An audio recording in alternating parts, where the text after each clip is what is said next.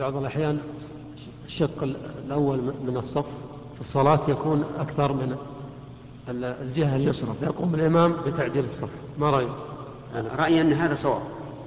يعني أحيانا يأتي المأمومين آه، المأمومون ويصفون في يمين الصف ويطول وتجد اليمين فيه فيه ثلاثون رجلا واليسار فيه خمسة ستة.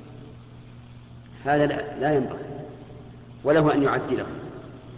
وذلك لأن اليمين أفضل من اليسار مع التساوي أو التقارب كرجل أو رجلين مثلا. أما مع التباين العظيم فلا.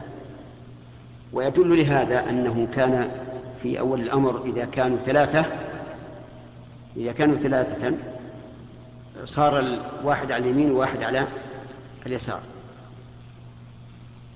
في أول الأمر ثم نسخ هذا. وصاروا الثلاثة وصار الثلاثة يتقدمهم إمامهم فدل ذلك على أن اليمين ليس أفضل بكل حال. ولو كان أفضل بكل حال لقلنا إذا كانوا ثلاثة يكون كلا الرجلين عن يمين عن يمين الإمام. ثم إن الحديث الدالة على الترغيب في الدنو من الإمام أيضا تؤيد ذلك. فلهذا لا حرج على الإمام أن ينبه الناس ويقول ويقول إذا كان الصف اليمين الأيمن طويلا ائتوا مع اليسار.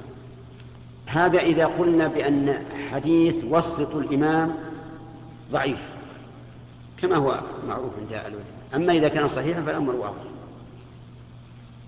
أنه يوسط الإمام.